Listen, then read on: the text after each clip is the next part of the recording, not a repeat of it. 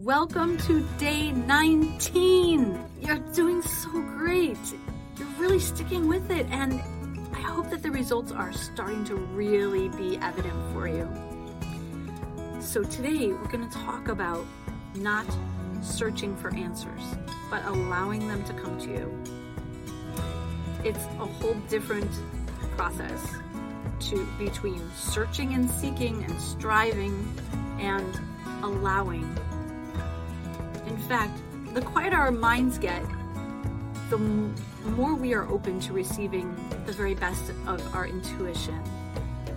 So it's kind of interesting, but you really don't have to try so hard.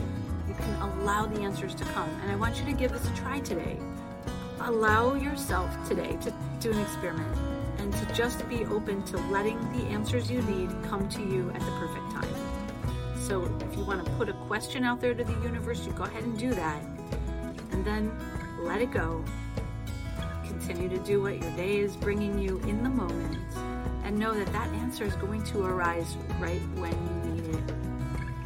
Try it. See what happens. You'll get your answers.